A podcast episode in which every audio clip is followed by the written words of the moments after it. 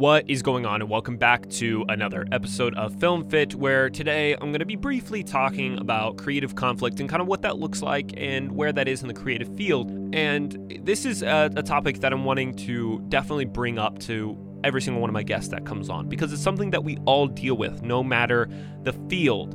And creative conflict is when there's collaboration going on and there's there's the high things at stake and things like that. And it's when two different views on how to accomplish realistically the same goal conflict is when in when I think it should be done one way and then when somebody else I'm working with thinks it should be done another way. And a lot of times people run into that and it becomes really hard one to accomplish the initial goal that you set out to accomplish, but then number 2 is whenever whenever you run into creative conflict, you you find you find that it's really hard to continue to work with that person. And one, creative conflict can destroy the project, but two, it can destroy relationships. And, and obviously, none of us want to do that. And so, uh, what I found um, working and, you know again consulting other people and how they deal with creative conflict. I, I think number one is obviously to stay calm in different conversations. You know whenever whenever there's heated conversation whenever it's because people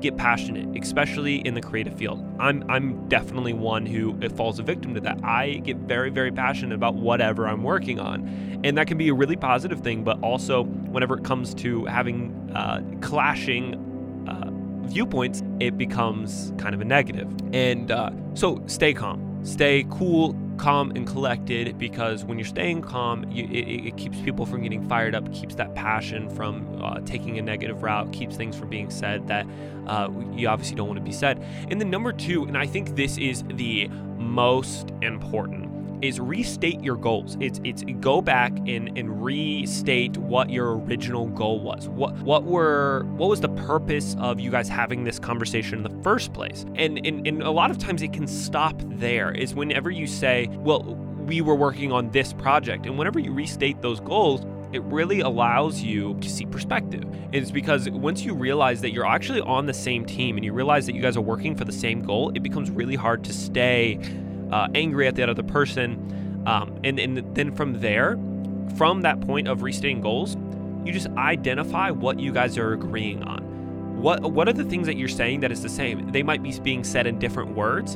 And then once you realize you could be saying the same thing all along, but just because of how you're wording it, could be leading to your creative conflict. And so, again, stay calm, restate your goals, identify agreements, and then listen intentionally. That one can be you know that that that's a given. Listen um, because a lot of times people get fired up just because they want to be heard. They feel like they're not being heard. So listen make sure that the other person that you're working with is being heard. And then from there set your goals speak clearly speak with intention, speak with statement of, especially if you're a lead, if you're leading the project, because again, your vision is the vision of the project. So state your vision, make sure everybody understands it, make sure everybody understands your perspective and not just your vision. And then, you know, make sure you're not being negative, stay positive throughout the entire thing. If you do have uh, criticism to give, make sure it's constructive and that you're not tearing the other person down. Um, especially, you know, if people are fired up already you know keep them keep them level headed um, ask questions keep them uh, from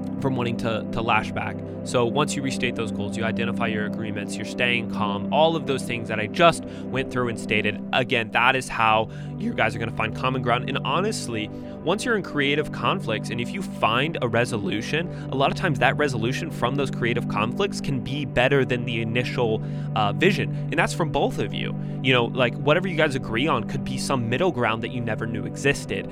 And, uh, and, th- and that's where there's the power of creative conflict. And, and, and again, never, uh, never shut anybody's ideas down uh, because they're valuable. They have those ideas for a reason. So make sure that you're listening and make sure that you always moldable, that you are always willing to change, and that you always have an open mind when it comes to when it comes to other people's ideas and their creativity. This is a conversation that I want to be having with all of my guests. This is something that um, I'm sure everybody's ran into, and I'm sure everybody um, has experienced at least once in their lives. So again, make sure that you stay tuned to, to hear other people's perspectives on this topic of creative conflict.